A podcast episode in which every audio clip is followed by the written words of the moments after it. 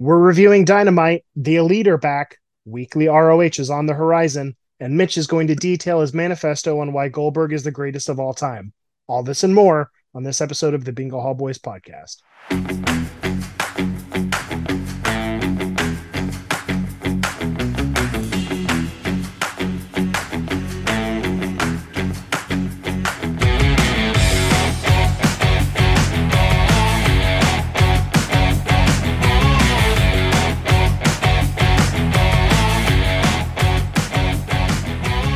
Jake, and joining me is my co-host Mitch.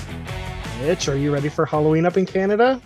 I'm not quite sure what the our differences are going to be, but uh, give us some insight. What's Canadian Halloween look like? I assume it's largely the same. Kids dress up and go around trick or treating around the neighborhood, and we've actually seen a pretty steady increase in our neighborhood. We we bought our house eight years ago, and I think the first year we had two kids, and last year we probably had closer to forty or fifty. So it's been it's been growing steady as more and more younger families move in, and there's a couple. Uh, one of the oh my, one of the most one of the more well known haunted house kind of things in the city is pretty close by to where we live too, so that gets a lot of Oh, traffic nice. around this time. Uh, knowing the entry price to it, it's feasible. They uh they make about a half of your salary just off that, and they spend all year working on it. Like they go hard, so it's it's pretty cool. But That's dope. Is it like private or yeah, it's it- just like this family that owns a house, that owns their house, and like their their house is just the Halloween house. It's sweet. how much is it to get in? I think it's like twenty bucks or something. That's not bad.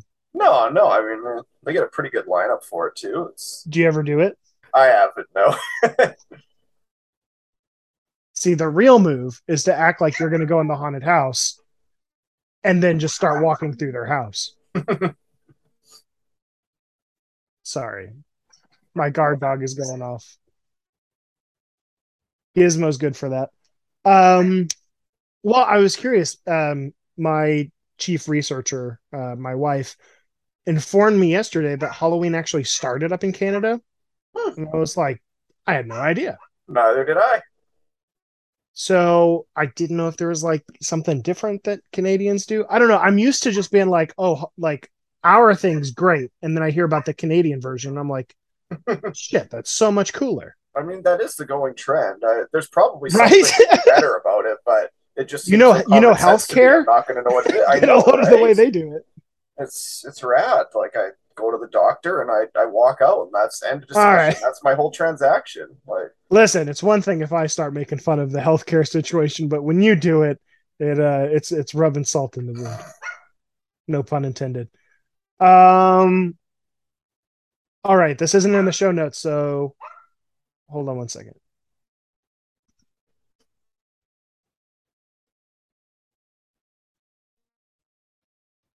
Meanwhile, on the Goldberg manifesto, I read a tweet from Warhorse that said, "I drove Bret Hart and crashed my car," and he said, "Thanks for keeping me safer than Goldberg." I saw it. okay, so it's not in the show notes. Surprise game time. I'm going to ask an objective question, and you have to tell me the correct answer. All The theme is Halloween candy. Hmm. Mhm. So, what's the most boring Halloween candy? So this is actually an interesting answer because this may expose a difference between Canadian and American Halloween because I think the candy has a different name for you. We call them we call them rockets, and I want to say they're called Smarties in the states. No, the okay. So here's I know this difference. Okay, Smarties are what we call M and M's. Okay. That's all I know. Well, no, we have M and M's too. We have M and M's and Smarties. What the fuck are Smarties then? It's a it's it's the other brand of M and M's. Oh, so it's like the exact same thing. Yeah, it's the same idea. Just Okay, I know. They're you bigger. freaked me out. I was like the one thing I know. no, they're they're bigger than M and M's. Like M and M's are like tiny little things. So you're not a fan of Hey, no, M&Ms. I'm. I know exactly what I'm fucking looking at you. I'm sharing my screen. We're gonna figure this shit out. All right, have Okay. a look at this picture of what I was thinking of for Smarties in Canada, and on the left is what we call rockets. This is excellent for our listeners. Yes. Okay. So the rockets are what we call Smarties. Yeah. Those little like powdery Yes, packed. Yes. Yeah, so that's Uh, we call those rockets. Smarties for Okay. us are just a second version of M and M's that have their own brand. I would normally agree with you, but the correct answer is Whoppers. Do you not have Whoppers up No, no, we have them. I was just thinking, like, I've never seen a, Boring. I've never seen like a Halloween sized Whopper thing really here. Yeah, Like, they're I like mean, they're definitely Grandpa candies up here, and I assume they are down south as well. But like, yeah, you Yeah, never don't really, see anyone going they're never 'em. really in in Halloween size. So it, Yeah, they're in like variety bags down here, and you get like Mm, three of them or something Yeah. like that. It's boring. Get out of here. Okay. Which Halloween candy is the bossiest?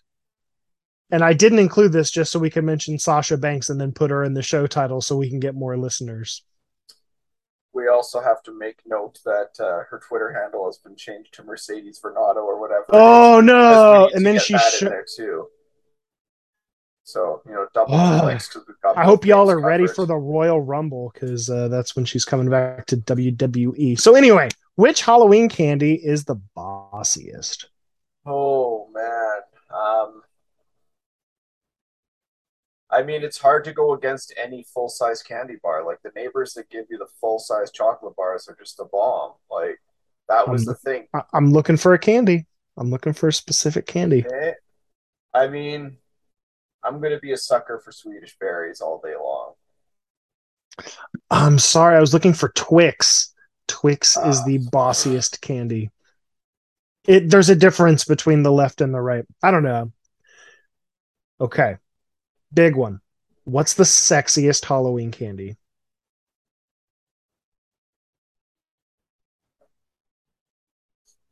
Let's see if we earn our explicit tag here. Held that one back. Um hmm. Spoilers, it's not Snickers because of the vein. No, of course not. That it's ridiculous. Who would say something like that?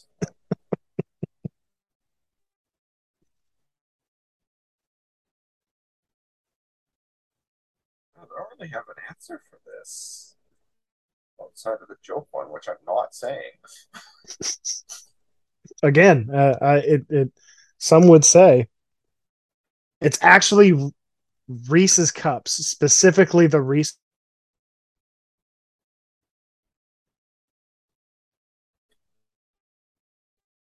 shaped pumpkins. Sex, scientifically proven, factual answers. All right. Time to redeem yourself. Which Halloween candy is the most snortable? This this one came in from Jacksonville.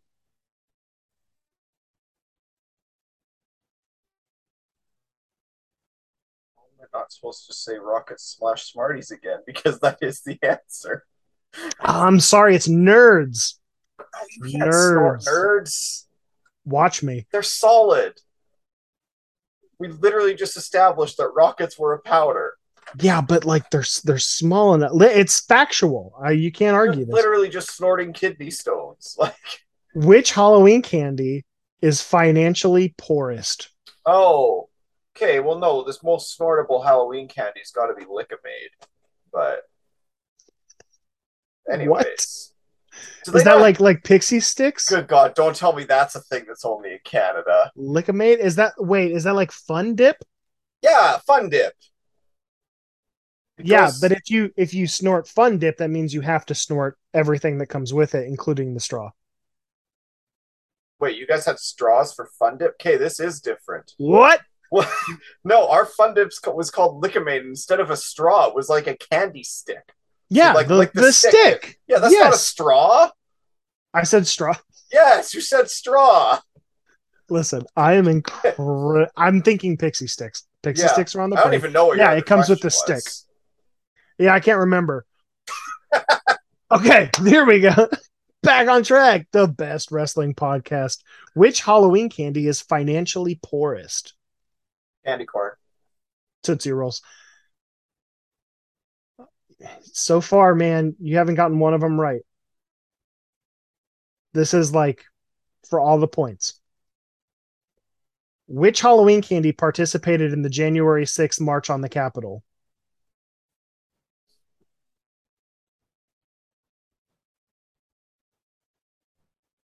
Is there some American candy named after freedom that I don't know about? Okay, then um I mean, maybe, I don't know. let's go with Milky Way because you can't stop thinking you're the center of the whole galaxy. I dig the thinking there, but it's M&Ms. M&Ms are boring people for or boring candy for white supremacists. Now, if you do like a peanut M&M or a peanut butter M&M, something like that, some variety to show you have taste, but regular M&Ms are for people who storm the Capitol. So anyway, Dynamite review. Before we get started, what are your big picture thoughts on Dynamite post brawl out? Because I'm seeing a lot of takes where people are like, it sucks, it's predictable. And maybe you're like me and think that it's been really solid and really fun. I again, I feel like we talked about this a little bit last time too, where you know when Brawlout first happened, it was like if the elite leave, this this might be a deal Well, the- and The reason that I ask is because it seems like we are at the end Mhm. of the consequences for brawl out. So Mhm. now seems like a good time to look back on the time that we had spent. yeah, I mean, it definitely. I think they did a very good job with it. My my only real complaint is something that a lot of people have liked more, which is that the rematches are a little more frequent. Um, I and I've been pretty transparent about this elsewhere. I I prefer like the way somewhere like Impact or pre TV NXT had to book the show in one month taping, so you had to cycle a bit more because it was not really feasible that somebody wrestled three matches in a three hour taping. Right. I, I kind of prefer that. it kept to- things more fresh. Yeah. Exactly. I prefer that to like that type of cycling as opposed to saturate me for five months with this guy, then he disappears for three. I like the better. I see him once a month, and Yeah. I feel like they have been doing more rematches, and like the theme's been pretty clear. JAS and, and Blackpool Combat Club. That's been the, the post brawl out theme of the company, and but overall, I, I don't really have any real complaints. I've, I've quite enjoyed what they've done Wow. in absence of all these people. Put a pin in pre-recording because we uh, will be talking about that in our final segment. Maybe. Um. Okay, so let's go ahead and get into it. The uh, this week's Dynamite opens up with Jericho and Garcia facing off against Yuta and Claudio. I thought they had awesome chemistry. Um, a lot of people love the spot where Castagnoli put Garcia on his shoulders and then swung Jericho around, which at first was really cool, and then you realize like that's a lot, and Claudio can't do this for too long. So like points for trying it, but it was like in practicality, it's like that's how you like tear something. So the whole time I'm kind of like a little squeamish, like, oh no, oh no. How can a cyborg Um, tear a muscle? You're not answer. You're not. You're not thinking here. Obviously, I'm I'm thinking straws when I th- should Oh. be thinking sticks. Right? You're right. So what'd you think of the match? Loved the chemistry with uh, the pairings. You know, we've got Garcia and Yuta, who's like a this a 15 year feud. Like it, it can go there the entire company. But uh, Claudio keeps looking better and better. I mean, Jericho's still having some of the best stuff he's done in his career. I like that Claudio got got the pin in this match. It I really liked that.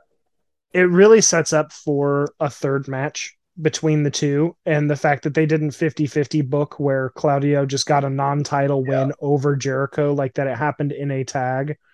I think stuff like that's really cool. Yeah, I was very surprised. I just assumed that interference and then Mhm. Jericho and Garcia win. So, yeah, I was very happy with the outcome.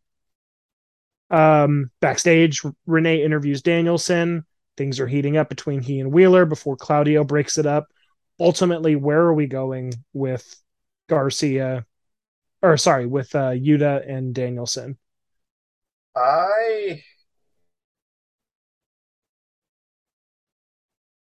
Or I, I guess I yeah I, I thought I slipped, but ultimately Garcia is a part of this too. hmm, I don't know if I can answer this yet. What do you mean? Do you like not have a feel for it, or I mean, I don't have a feel for it, but the other thing is what uh, what the end game is with Willie Regal and MJF as well, because that's another side story we've got going on with this, and it may things may intertwine, they may not. Who knows? well, we can, yeah, I, I I'm really interested to hear your thoughts, so we can jump back more on that after we talk about the main event. Um, Jericho open challenges any former ROH champion for next week. Who's your guess? Uh, I think my number one guess is Homicide. He also happens to be working a New Japan show teaming with Wheeler Yuta this Friday. Um, spoiler: Yuta's off Rampage because he double booked himself, so it's going to be Mox and Daddy Magic in a, an eliminator match. So I, I think Homicide's the most likely. My second guess was uh, depending on how his MLW stuff's worked, uh, Davey Richards. I think Davey Richards would be a good one. Um, I I don't think we've ever no, he's never wrestled Jericho. Um, I think there's a number of cool ways you could go here. I feel like the obvious answer would be someone in house, um, most likely Christopher Daniels. Um, Kazarian held it too, didn't he? Or no? I don't think so. No, I'm thinking Impact. Um, personally, my favorite. This would be an excellent way to test the waters for Scurll. Um, even less likely is someone like Austin Aries. Oh God. Um, although I bet Aries and Jericho would get along famously for like 15 minutes backstage. Um, I mean, ultimately, I think we're getting Samoa Joe versus Chris Jericho at some point. I is that the final battle main event?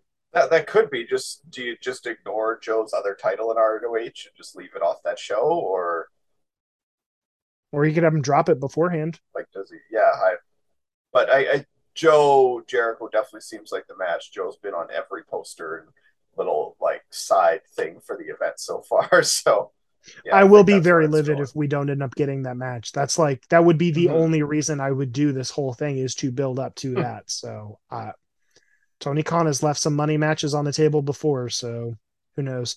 Um next up, we've got FTR versus Swerve in Our Glory. This was my match of the night, even though there were some really sloppy spots. Um FTR hitting the big rig got me. I thought that was the match. Swerve interrupts the pin and then hit a low blow while Keith Lee isn't paying attention. Swerve and our glory get the W. Um, Ass Boys attack post match, acclaim to make the save. So it seems like we're heading towards acclaimed Swerve in our glory and then FTR Ass Boys. Do we do both of those at the pay per view? I wouldn't be surprised if they both happened before the paper. Well, how long do we have? Three weeks? Like three weeks. Ooh, that's quick to get both of those matches done. I don't think we've ever had a tag feud where we had the same tag match in back to back pay per views. Because I'm thinking about this off the top of my head, and AEW would go through feuds so fast. I don't think we've ever had back to back. So I never, I you know, I never would have thought that the acclaimed and Swerve and Our Glory would be the ones to do it, but here we are. Um, thoughts on the match? Thoughts on post match? Thoughts on where we're going? What you got? Fun match. Like I said, pretty pretty sloppy at times, but definitely a fun match. Um, Well, I think that was a lot to do with FTR trying to like work lucha, and like uh, that's just it's not their it's not their style. yeah. I kind of want to just get this this third match over with because we like the stories. This is one where you know that whole predictable complaint can come in a little more. You mean like between Swerve and Our Glory and Yeah, because we know what's happening. Swerve tries to cheat. Lee gets pissed. They break up. They feud. I kind of figured we were trying to build to that match for Full Gear, where Swerve and Lee. But I was like, that's what I thought too. yeah, I'm kind of in get it over with mode for that, especially with you know the strength of the tag division sticking with this feud just for them to split up a little. Eh. Would it be absolutely the wrong move to put the titles back on swerve and our glory or do we just yeah. need to go ahead and do the breakup? I think that would be 100% the wrong move. Break them up and move on. Because the acclaimed are losing the titles to the ass boys right? I assume so yeah. Sooner rather than later, probably. I don't think they're holding them much longer. I don't think they need to. I think it should be a relatively short reign. Or would the fans be okay with FTR beating them for the titles? Would they have to go heel Ah, beat the acclaimed? I don't 'Cause That's an interesting baby for babyface Mhm. versus babyface match, and I don't know how the fans would react. I mean, that's kind of what happened the first time with Swerve and Our Glory and the acclaimed, right? We Right. didn't know how everyone was going to react, and it turns out they went more to the, the side that maybe Tony wasn't expecting. Yeah, I think FTR are going to have the titles before the year's over. I just don't know how we're going to end up getting there. Because honestly, it's taking forever.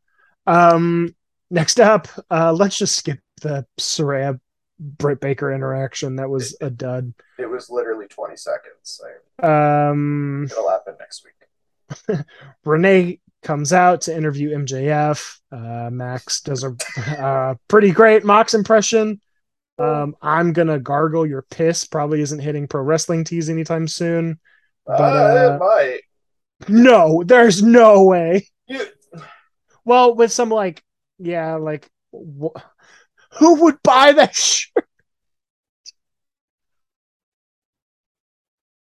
Mitch, don't buy the shirt, please. no, but it will sell. People will buy. I'm going to gargle your piss. I guarantee it. It's not going to be a bestseller, but it's going to move a little bit of merch. I Could you imagine going to the grocery store and you're walking behind someone and they turn around and their shirt says, I'm gonna gargle. have, have you, have you not seen worse on people at Walmart.com already? I'm dying. My pneumonia's back. Oh my god. Oh, you pick up your kid from school and you're I'm gonna gargle your piss. Anyway, um Stokely Hathaway comes out, but MJF makes him leave. I'm literally crying. Um he tells him not to interfere with him and Mox or he'll be fired.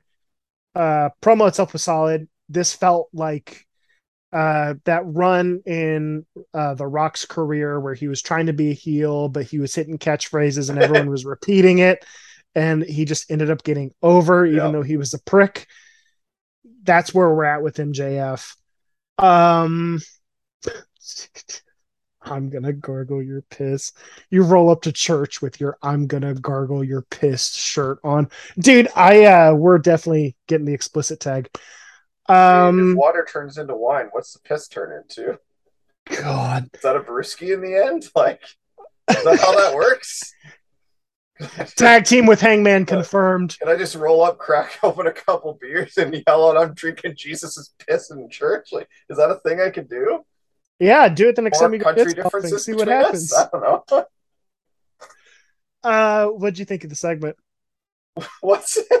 I don't even know where we are anymore. the MJF Oh, just MJF segment. Fuck, I, I love the ending with uh, now for my super over catchphrase. It's got the whole crowd into it.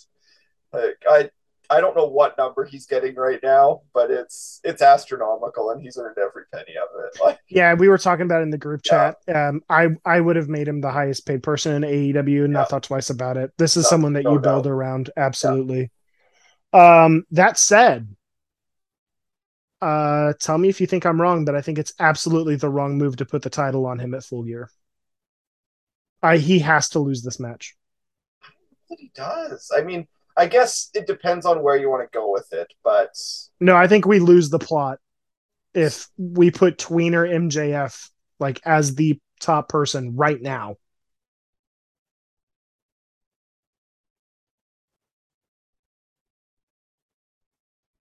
let's let's revisit this at the end. Okay. Let's see. Uh, I'm gonna gargle your piss. Uh, here we go. Brian Danielson defeats Sammy Guevara. I thought that this- Piss.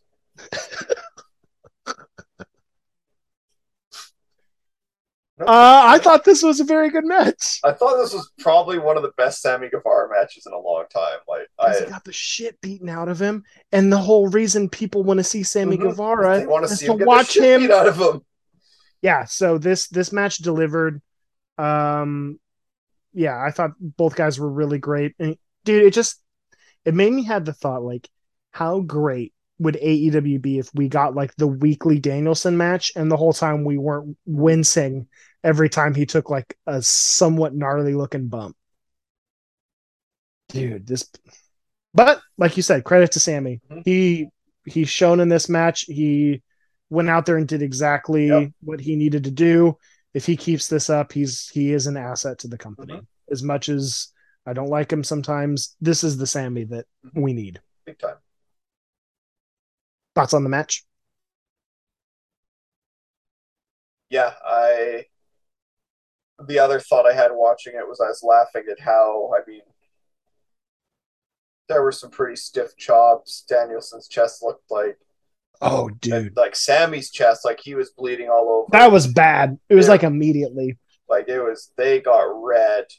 I haven't heard anyone whining about taking liberties or going too hard or bullying. But let's stay focused on Athena and Jody Threat. So that's that's my thought on the match. Which, by the way, I watched that match. That was not as physical Nearly as as people stiff were as you saying. think, right? No, no. I mean, some some stuff looked snug, but it was like no, it they're no, especially crap. like maybe it was on like live. It might have looked a certain way, but like live. You you could have told me. I never would have believed you if you told me that was going to be the story after watching it live. My whole story was Athena did a great job shifting to the heel role mid match. yeah, running with it. And that don't know, was maybe- and Jody was super over. Those were the stories. maybe we're the outliers then. I don't know, but yeah, I did not see the big deal about that. Uh, next up, Orange Cassidy is going to be defending the All Atlantic title next week against Fenix and Luchasaurus. What a bizarre match! um, I would assume OC gets the win. Yeah, but naturally. Luchasaurus is the All Atlantic champion, and then going over to like, I don't know, somewhere touching the Atlantic. Mhm. Could you imagine him like showing up in progress?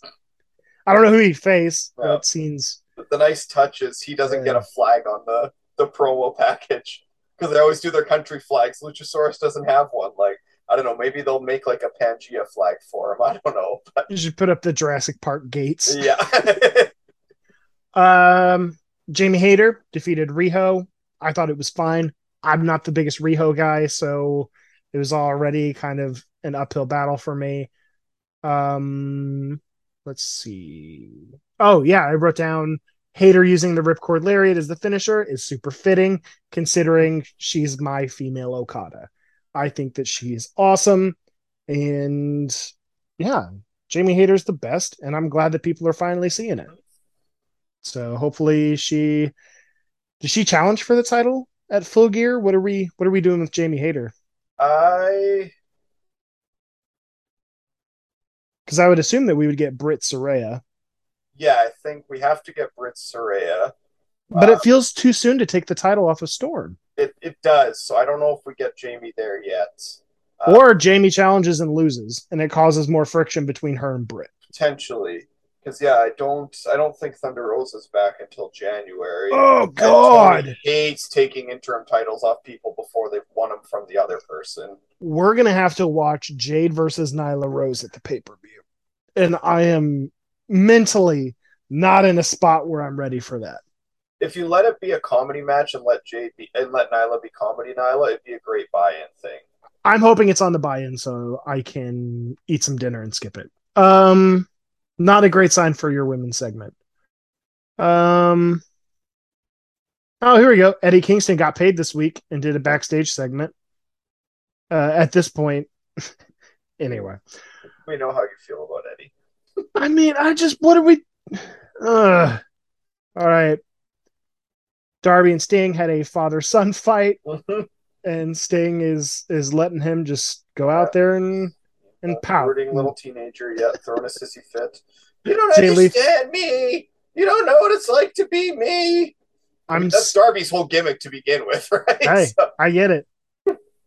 Um, main event time, Moxley defeated Pentagon Jr. without bleeding, which is insane and further proves my point that Pentagon Jr. is a waste in this company because they don't let his freak flag fly. Instead, he's just like, he just, he reminds me of the video game, like when you're playing a video game and you just spam the taunt, the taunt button, button yeah. and then you somehow build up enough to do your finisher. So he's just going, Saro, Mano, Saro, Mano, Canadian Destroyer. I I hate this version of Pentagon Jr. I, I didn't really like this match at all. It's really underwhelming. Yeah, notice in the show notes I didn't mention the match itself. It was just, yeah, I, it sucked, dude. It was it was whatever. I the coolest touch about this match was uh I don't know if you picked up on this, but in the on his shoulder pads were Penta's previous masks, like his previous gimmicks. Mm-hmm. So I was like, that's dope. That was really dope. But ultimately didn't lead to anything and it was kind oh. of anticlimactic. Kind of like um, when Penta got his new gimmick and face Cody. again, I'm not happy with the way that they do Penta here. They need to break up Death Triangle or just kick Fenix out so he can be the baby face and then we can have just Pac, Pentagon, and I don't know, Brody King, something, do something. Anyway, post match, uh, the John Grisham faction attacks Mox. Uh, MJF reluctantly makes the save, and then the Pelican Brief beat down Mox. Test put him through a table. My thought is we're going to be getting a tag match where it's reluctant partners, John Moxley and MJF, go up against some form of uh, the firm. And then it turns out that it was all a ruse, and then MJF and the firm just beat the shit out of Mox. Um, is that because it that's just worst case scenario WWE brain? Terrible. Yeah, that I mean that's awful. that's the WWE version yeah, of what would happen. That's what I'm thinking. That sounds horrible. I don't want to watch that. Um, I have my own again, this MJF stuff, I'm very like I'm I'm really trying to pump the brakes because I don't want to just totally buy in and then they do something that I hate because they have the potential to do something spectacular here. Where I think we are headed with it, and this kind of ties in to the idea of why like where you said MJF has to lose because we can't have babyface MJF be like or tweener MJF be the guy right now. I I think the idea that they're running with is I mean it is a ruse. He got his ass kicked, but he paid them to get his ass kicked. That was their job. And the story between now and the pay per view is going to be them continuing to demolish Mox and demolish the rest of the combat club while MJF tries to to fight them off and yeah. gets his ass kicked very very tamely. And then come pay per view time he's suddenly the huge baby face to win the match. Um, I don't know if they end up having Willie Regal jump in with the brass knucks for Mox or not in a twist. I doubt it but the idea being that MJF wins completely clean, everybody goes nuts, and then it's his version of the punk speech essentially, and we get dastardly heel MJF laughing at his his master plan. I think that's the most likely way this runs down. I think Regal turning his back on the combat club to embrace MJF is that's like worst case scenario stuff for me because Mox doesn't need a talker, which is what's so weird about putting him with Stokely because Stokely's one of the best talkers. It's like the best two talkers are in the same stable. Like, oh, what the, are the we, whole the whole idea is Stokely's not supposed to be permanently there, I know, right? I know, it was just right, until right. he won the title and then he doesn't need them anymore. He told us that. Right. Um.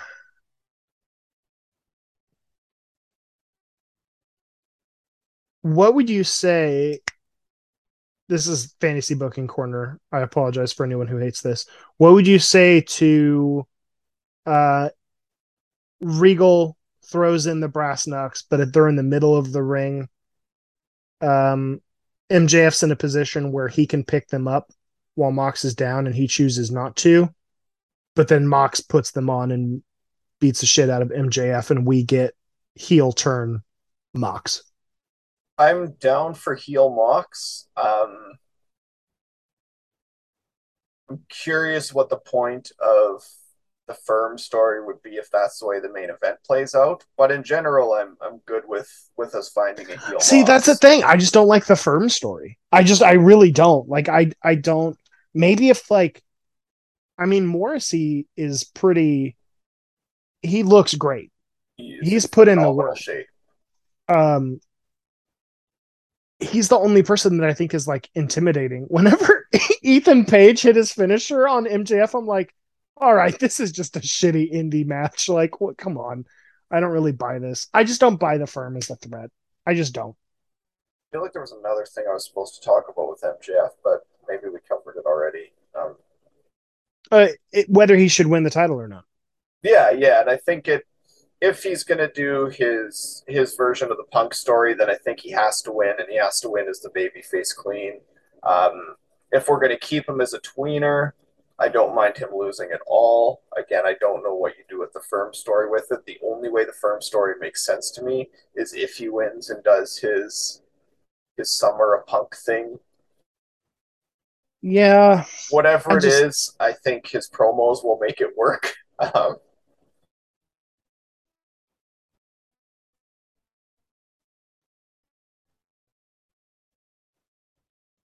got to switch positions. I'm recording from a different room. Got to get comfy before I just start spitting fire. Um, I think they've put themselves in a position where MJF has to win the title, and I absolutely hate that because who else is there in the main event scene? There's like nobody. Danielson would be the only option, the only credible person to win the title. Uh, Hangman makes no sense. He shouldn't be winning it for a couple more years, like until he's ready to have his run. MJF, it doesn't feel like it's his time because the punk storyline that I'm thinking of is him winning the title and saying he's going to take it elsewhere and then leaving through the crowd in 2024. Um, but like like I said, what other options do you have? Ideally, you have Swerve and Keith Lee right there, but they haven't even broken up as a tag team. And who knows, like, how long do you think it's going to take for them to split? Like, and be like fully entrenched as like a threat to win the world title. Or Are we looking at six months? I mean, we've got pretty good timelines. That that's usually a year plus wait in, in Tony Land. That's about the, the timeline. Omega is a trios guy. The last thing we want to do is put the title on him and then he gets hurt again and we have to miss an entire year of Kenny again. Can't do punk. Like it's it's Danielson or bust at this point. I mean, this would be a good point for someone like Brody, rest in peace. But it's like, uh, who? Even if you do something like give someone a miracle win, like Eddie Kingston or Darby Allin, we don't have the next person up to then beat them for the title. I I don't think people are giving Tony Khan enough crap for there not being top tier contenders for this title because there just aren't. And unfortunately, that means we're probably just going to have to put the title on MJF way too soon. Like, I like the idea that people have floated out there that he just never wins the title. And that's just like always the thing that just like pisses him off is that he's got all the money, he's got the fame, everyone says that he's the best. He just can't win that title. And eventually you like pay that off, but I don't know. I think we're in a really weird spot with MJF. Um, I don't know. I I don't like this situation at all because I feel like giving MJF the title now is the wrong move. But then again, like, do, do you have any options? The only one I can come up with is Danielson. I don't think I'm- there's anybody else. I mean,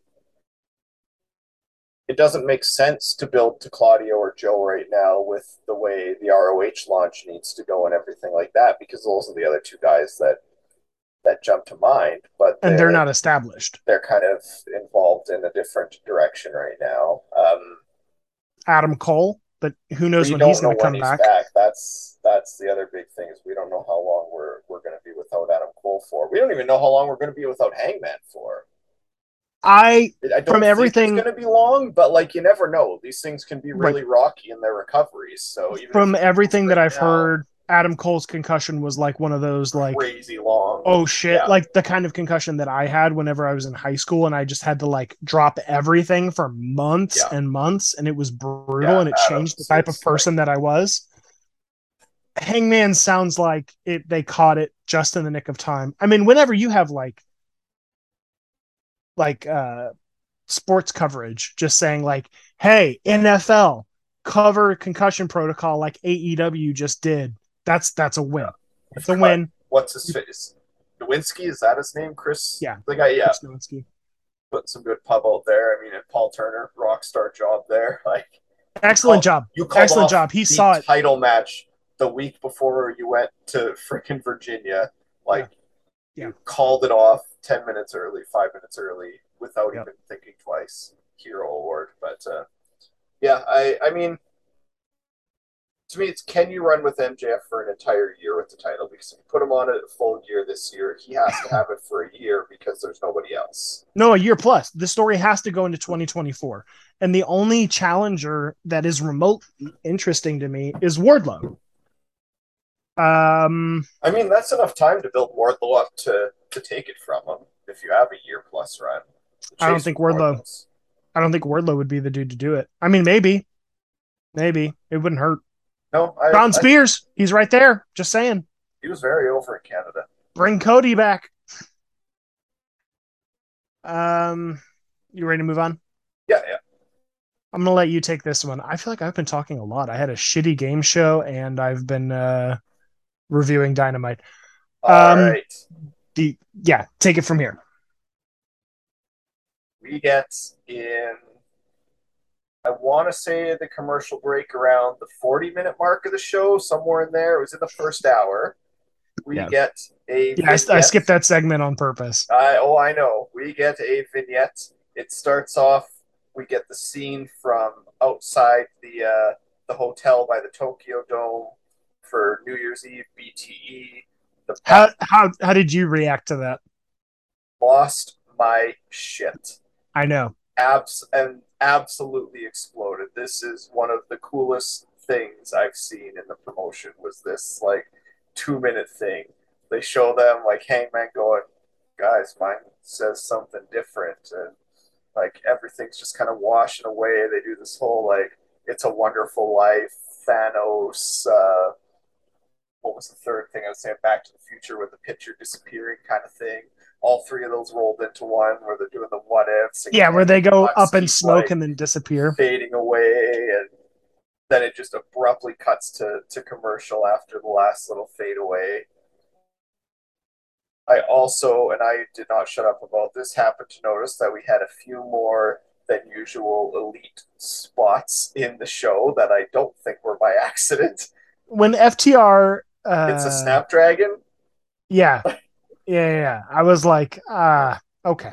Yeah, FTR. And then is... in the same match, they hit a super kick, and I was like, mm-hmm. and Excalibur was like, oh, good thrust kick there. Mm-hmm. This is and this is the story we're doing, right? What if it's a wonderful life? The elite don't exist. FTR is hitting Snapdragons. Riho's hitting a Snapdragon, that being Kenny's tag team partner of choice. I mean, that's why Riho's in the company, right? It's it's the Kenny connection. One million percent.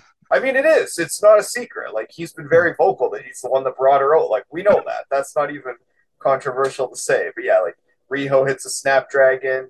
We get uh, uh Ethan Page hitting a thrust kick on MJF to turn. Like we had Mox doing the V trigger point before he runs, and I don't know if he forearmed him or clotheslined him or what, but and you haven't even mentioned Brian Pillman Jr.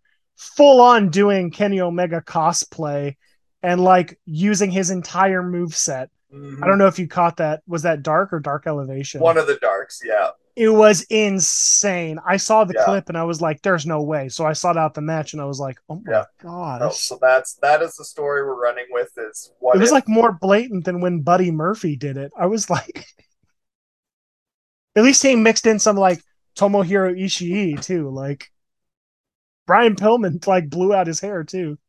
Anyway, continue, continue. Yeah, so that's that's seemingly the story we're going with right now is what if the elite didn't exist. Um, I assume the first match back will actually be at full gear. I'm guessing we see them show up on the go home show. I don't think so. I don't think you see them until full gear. How do you announce if, the match then? Like you, you just announce you partners? announce you announce that they're coming back to fight for the trios titles. If if Tony Khan You're is, gonna have to sell me on this. Really? On, on not like just a random announcement after we run this if they didn't exist excited. How do you just make this announcement out of nowhere? All you have to do is have like run a vignette like that, show them winning the titles, and then all of a sudden, you know, you cut to Death Triangle winning the titles. And all you have to do is have one of the three say, We're coming back for the titles we never lost. Run the match graphic. The first time that you see them physically there is at the pay per view. That will sell buys. It just will. And I think that's the way to go. I mean, them coming out in like Connecticut or wherever they're running next, like would that i mean it would probably pop a number but you would have to announce that beforehand like regardless of what they do it can't be a surprise they have to like be pre-announced if you want to pop a number and make to, money yeah, off of it. you don't have to make it a surprise if they just show up at the pay-per-view but you can make it like the the summer of punk surprise like no they're having a match at the pay-per-view. No of course and they're I, having a match at the pay-per-view. I mean like you don't have to announce that they're the you can do the mystery contenders thing. Everybody knows it's going to be the elite and you just do that that way instead of just straight out saying it. That's the only difference i'm, I'm proposing here is just saying death triangle is going to defend their titles and we get the unknown challengers and we keep getting these what if the elite were never there segments or you can just have Pac just acknowledge it and just be like uh, we've shown you what it's like if the elite aren't there. If you want these titles, come and take them. I mean, we take that it, one step further. We've shown you what it's like when the elite aren't there. Now I'm going to make sure it stays that way. Like, see, that you can do. That there's, I, that I like. I, I I think there's a number of ways that you can get there, yeah. but it would be absolutely the wrong move to show them on TV for free before the pay per view. I just don't like a random Excalibur match announcement on it. That seems stupid. No, all you have to do is just run run. No, they're let, going to have video segments for the next. After all these segments, and I'm good with that. I don't know. I think I think you're heading towards there's a new video segment every single week, and then the week before the pay per view, it just says we're coming for the titles we never lost. We'll see you Death Triangle at the pay per view, and then you run the match graphic I think that's literally all you need to do. And I think people would be hyped for it. I mean, they all they did was just like show the elite on TV and everyone's losing their minds. You can you can make some real money off of this. The intrigue is there. And that leads to the other part, which is oh, I mean, their suspensions are over. They by all accounts were backstage last night. They obviously no, they not, were they they yeah. were not on TV, but by every account we've read, they were backstage. They were working again. They visited with everybody. Like they're they are back at work. They obviously can't talk about what happened, but they are back at work. They're off their suspensions. Oh, but we will hear about what happened. We are about to walk into like every single angle of the story is about to be very public. Oh, absolutely. But it won't be them directly saying it in like a press conference or everything. It's going to get just leaked all over the place on purpose. But we're not going to hear like a big public speech. But not not from the elite themselves. No, not for a I mean. very long time. That's what I mean. They themselves can't be the three to legally talk about it. They're they basically show up and. Is this where we talk about Phil? This is where we talk about Phil. Before we get to what's happened in the last 24 hours.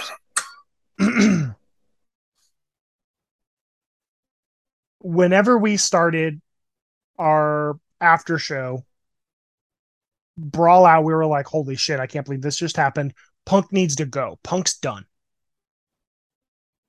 The more time I'm without him, the more I kind of want to bring him back to make some money. The temptation is real. He's going to be gone for, for money is real. Right.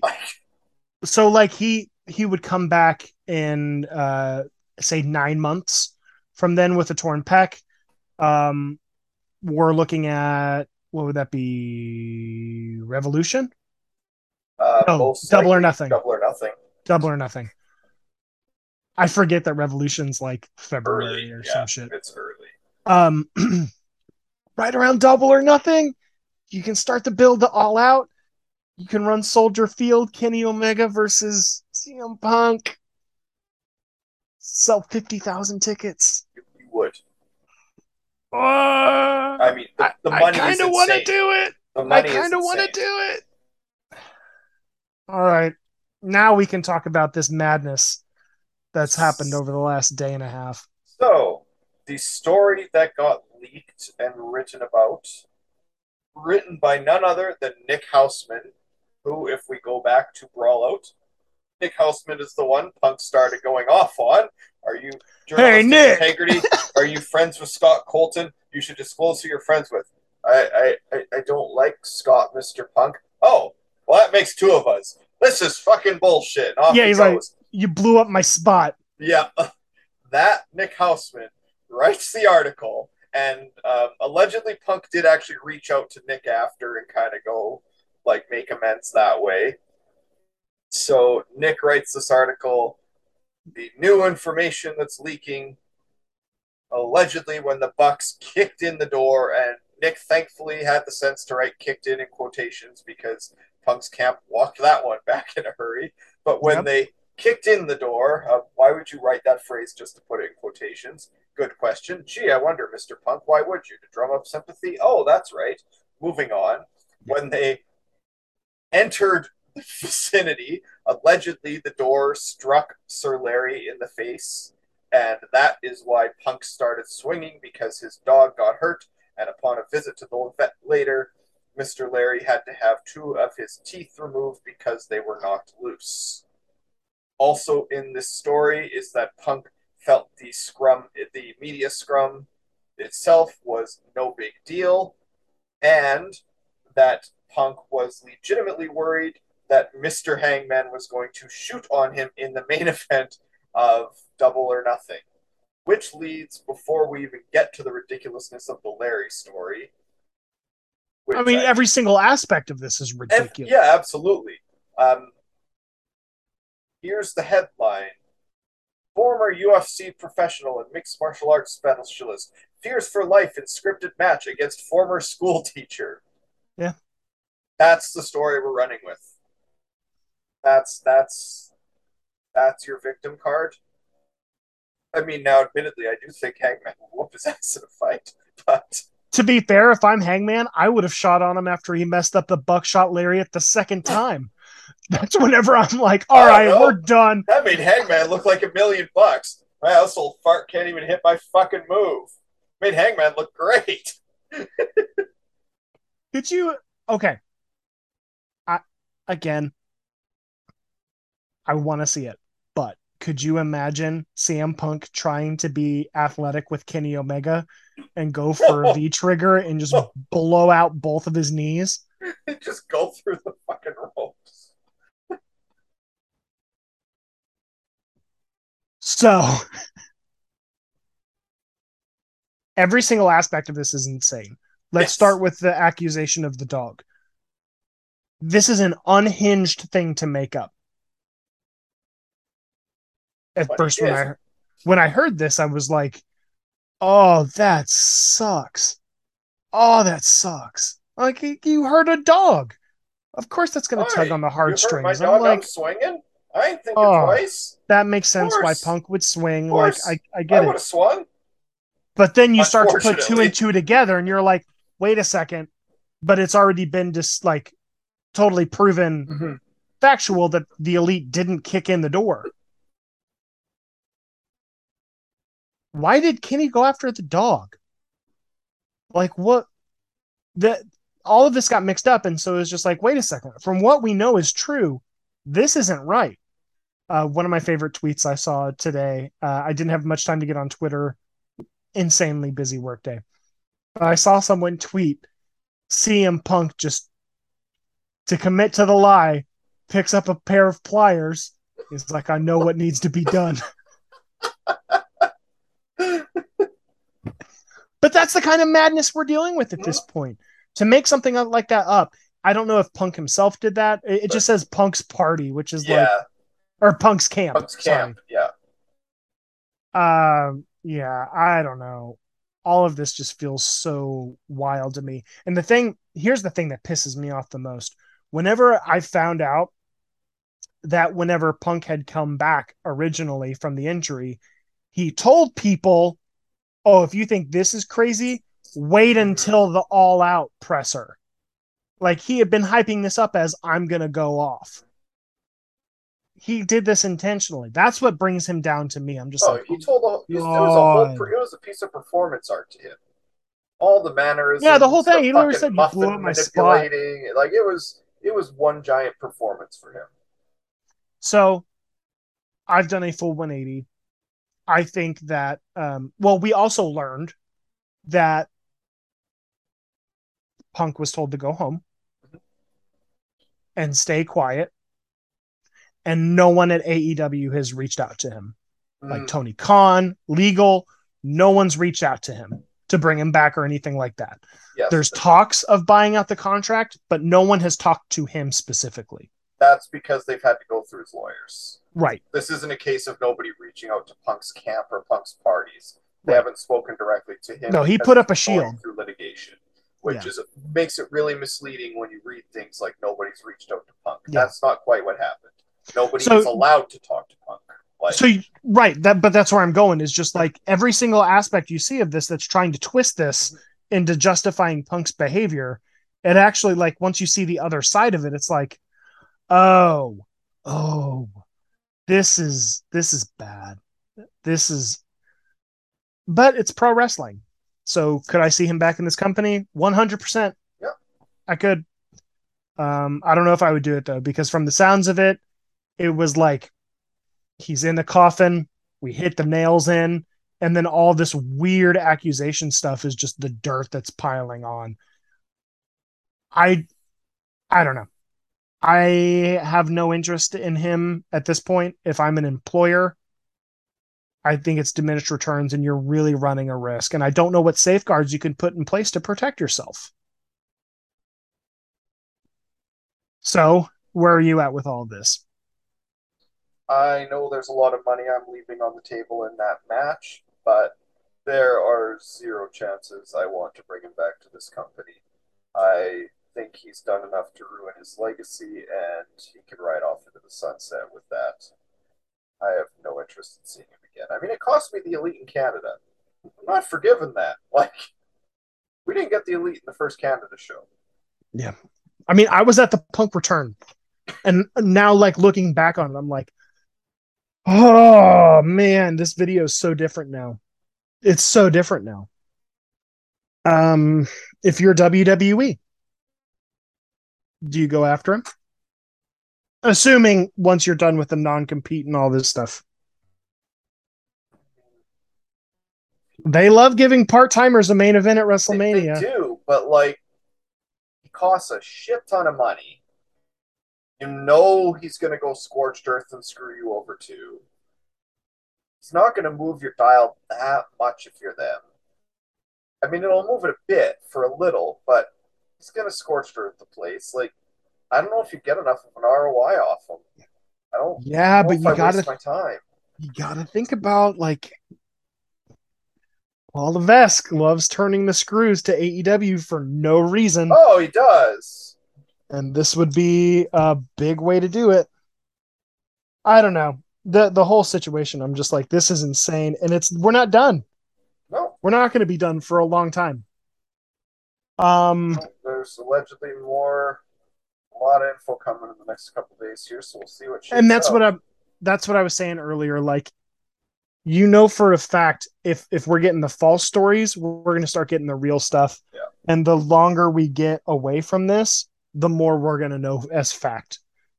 Um so yeah, at least I got my elite back.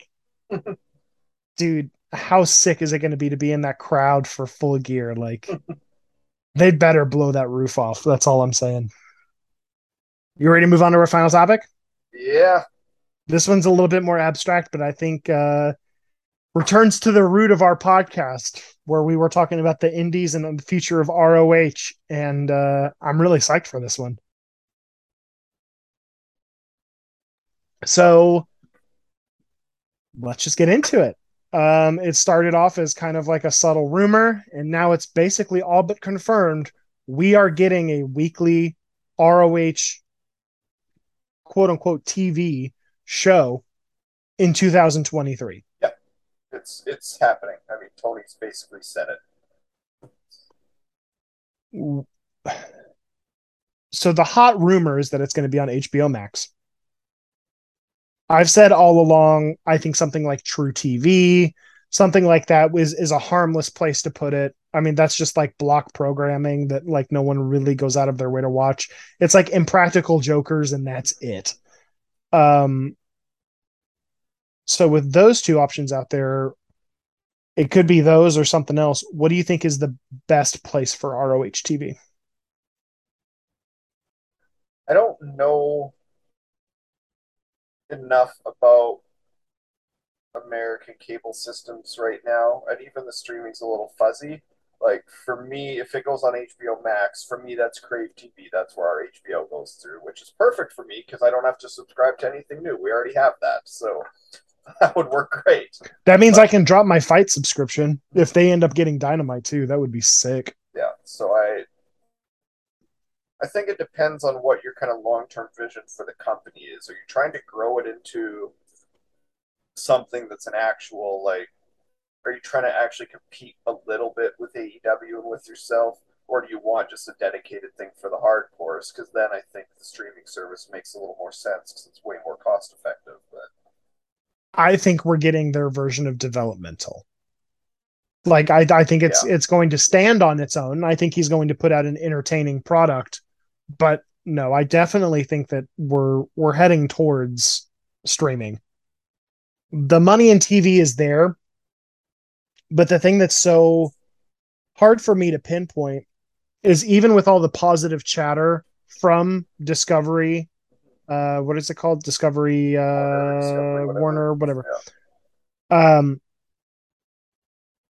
projected Brandon Thurston at WrestleNomics has them at like a five times increase of what their current contract is, which sounds insane, but then you realize like they they got started at like a pretty low rate. Like they're they're profitable, but it was nowhere near like what they would make now, obviously. I don't know if they're going to get that though. Like they pay for live sports and they say that they're going to treat AEW like live sports and dedicate more time to it and you know put more muscle behind it. I mean, in the MLB playoffs, they're they're showing it out for sure. It's behind home plate. They're running ads for it. I don't know how much money they're willing to spend on it. And then it, whenever you get to the tertiary stuff, it's like, well, if I'm one of those executives, I also bring up Rampage and it's low numbers. And I'm like, well, if this is part of the deal and you're pulling in less than 0.2s, what can I expect this Ring of Honor to be as well? I think streaming's the option. And I think, oh, hopefully that opens up the door for AEW content on HBO. Well, it's going to be like HBO Discovery 2023, I think. I don't know what their timeline is. That feels like the right play. And if it seems like that's the direction that they're going in. Um, with that said, we already talked about like block recording beforehand. I think that's the best way to go for Ring of Honor is to pre-tape everything. Yeah I don't know how. What are the other ways that we can go about this? Because it can't be its own touring thing, right? The only the only other option would be you replace one of the darks with it and start doing Ring of Honor slash Rampage as your second ticket package, and start doing more live rampages and have an hour of ROH tape. Rampage ROH, which not the worst plan. Um, a little more cost in terms of flying talent in and out, but you know, and uh, booking venues. Yeah, but not not. A, But not if it has its own deal, if they're Yeah. making money on the streaming, So I think I think those are the two realistic options. You either run an in-house thing, maybe you tape out a Daily's place once a month for it, and oh, so you think Daily's is just going to be like the spot I for can ROH? see it. If they do it on a monthly schedule, that would make sense because it's really low cost. And I think you could tour with it. I definitely think you could, especially if you're just like, hey, Sacramento, come out and watch ROH. Uh, Chris Jericho will be there and be he'll be doing a meet and greet. You know, like that's something like that. Or the Young Bucks will be there yeah, and they'll be facing off against those big beefy dudes that should have beaten FTR for the ROH tag titles. I don't know. Um, a lot of options. yeah. I'm just ready for Ring of Honor and AEW to kind of split their roster. Yeah, I, I'm excited because there are a lot of guys that we, we know are going to show up. Like we're going to get a lot of the workhorsemen in Ring of Honor. We're going to get like we're going to get a lot of those types of lower. You know, we'll I mean, from get- it looks like we're getting Joe specifically in Ring of Honor, which would be sick to build around him. Claudio feels like the perfect person for that. Um, yeah, I don't know. I think the only thing I wouldn't want to do is to do a women's division in Ring of Honor, but we're already doing it, so we might as well keep going with it. Again, I think one of those dark shows should just be a women's show, and, I, think that is where it's going. That is. I. I hope so. It that's what needs needs to happen because if that division's going to grow, they need to give it some time. And Ring of Honor just having its own women's division is going to feel secondary and less than regardless. Um, that said, who's the Ring of Honor champion heading into TV? heading into TV, Jericho because Garcia is going to beat him as one of the early things. So we talked about that last week. Yeah, I- no, I haven't changed my answer. No, no, no, no. But I was saying like we Yeah. put a pin in that and talk about it this week. I think Jericho Garcia is going to do a lot. I think it's going to be a draw. I'd like to do it at Final Battle, but you kind of twisted my arm, and I'm like, no, it Yeah. is a better idea to do first episode, unify the title, Yeah. something like that. But now that we're talking about unifying titles, you can't tell me you wouldn't be into a Samoa Joe Wardlow match. Winner walks away with both titles. Just saying. Just I- saying. I, I'm ready for that TNT title picture to just be this giant hoss division. Got Joe, Wardlow, Miro, Cage, Archer. Like, all these goons just running around, beat like Ethan Page. Hoss fights. Danhausen, the man's seven feet tall, 300 pounds at least. So Marco Stunt. Arn Anderson. We got some big. I almost said Dean Malenko. Whoa, a little too far. I, I immediately wanted to walk that one back. yeah, I think the TNT title. For, we're just into like this is like post banter time now. but yeah, uh, the TNT title being the hoss title. I like the idea of it being um, like a revolving title, if that makes sense, where the scene is constantly changing. I think that would be dope. Yeah. And then, of course, if you're doing a hostage, we haven't even gotten Wardlow Darby yet, or have we? I feel like we We haven't got seen that. Luchasaurus once. That was We definitely got that. How sick would Wardlow Darby be? Give me Wardlow Sammy. I'm dying out here for some Wardlow matches, is what I'm saying. And doing it against Hmm. Matt Taven is not scratching the itch. You know who else I want Ring of Honor? Dustin Rhodes. Yeah. I I mean I like the idea of him chasing the world title. But would that be the world title that you go out on? No, I think it's just. I mean, he's he already does a ton of work coaching, like in a lot of developmental sense. He does it. He does like at least he was doing women's classes every single week. I don't know, man. I would not be shocked if he goes back to WWE. I I would not be shocked. I mean, I wouldn't be shocked. I would hate also Don't like. I don't know that I expect it. Like, But I'm saying I wouldn't be surprised. no, I wouldn't. I, neither situation surprises me with him. Like, I don't really have an expectation either way. Nor do I I, mean- know how long his contract is. I'm just I- dying to bring in Jake something Like, uh, come And on. when we thought it was a done deal and then it just blew up in our faces? That Yeah. sucked. Yeah. Bandido. yeah. I, I mean, it sounds he might just be in a straight up bidding war right now, and like He's I'm pretty smart. sure he's going to end up in AEW. But why not drum up your asking price in the meantime? Get some money. Dude. But yeah, regardless, I think Ring of Honor can head in some really fun directions. Um I'm really interested to see how final battle takes place. So we're gonna have to pick because we don't have the time to do both. Are we gonna be watching Final Battle or are we gonna be watching that NXT show? I mean, it's this, it's the same day. I mean, I I don't know how I'm going to choose. Man, that crafty bugger putting it on that day. I don't know what he was thinking. I mean, just the timing. What a coincidence! I know it It's just bad luck for everyone involved. It'd be nice if they shared their schedules with each other so we could avoid these sorts of conflicts. Hate hate to see it. Yeah, can't. Uh, Karl Anderson's Karl Anderson. Oh my We were god. gonna talk about it, but I just don't want to talk about it because it's obviously a work. So like, I just don't. I don't care. I literally- yeah. Ooh, Like I said last week, I'm just so glad they signed in WWE, so I just don't have to pay attention. But now that's all anyone's talking about, so I'm just like, come on. but yeah. Anything else before we uh we head out? Uh, my last little juicy nugget. I don't remember if this broke on last week's show. My our big chess cheating scandal I plugged for a few weeks hit uh, hit full gear. The accused has now launched a one hundred million dollar suit against his accusers and various slanderers. So it is hitting the fan, and I am all aboard the Hollywood gossip ride. So set set this up for people that don't know because it is a wild story. It is a very wild story. So Hans Niemann had previously been suspended from online chess on a couple of occasions for cheating during some streaming games, including some that involved cash, um, Mhm. in particular Title Tuesdays, where you can only where only people who have some sort of title, like a mass international master, FIDE master, grandmaster, women grandmaster, can compete. He got caught cheating multiple times. Spent a couple years away, obviously not playing online. Came back uh, post COVID to over the board chess. Had a huge, uh, huge victory over Magnus Carlsen, the world champion of many, many years, who promptly then withdrew from that tournament the very next day and basically said it like, I can't speak, but it speaks for itself.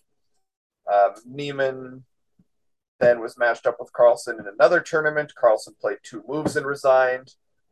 Niemann's been going on his thing with his slogan, the chess speaks for itself, the chess speaks for itself.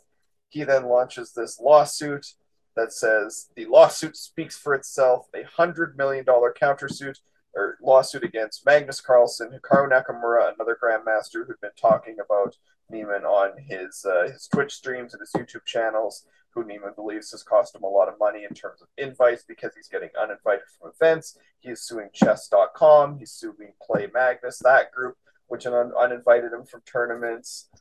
And we are in for an absolutely wild ride watching this scenario. So how out. so how was he cheating allegedly?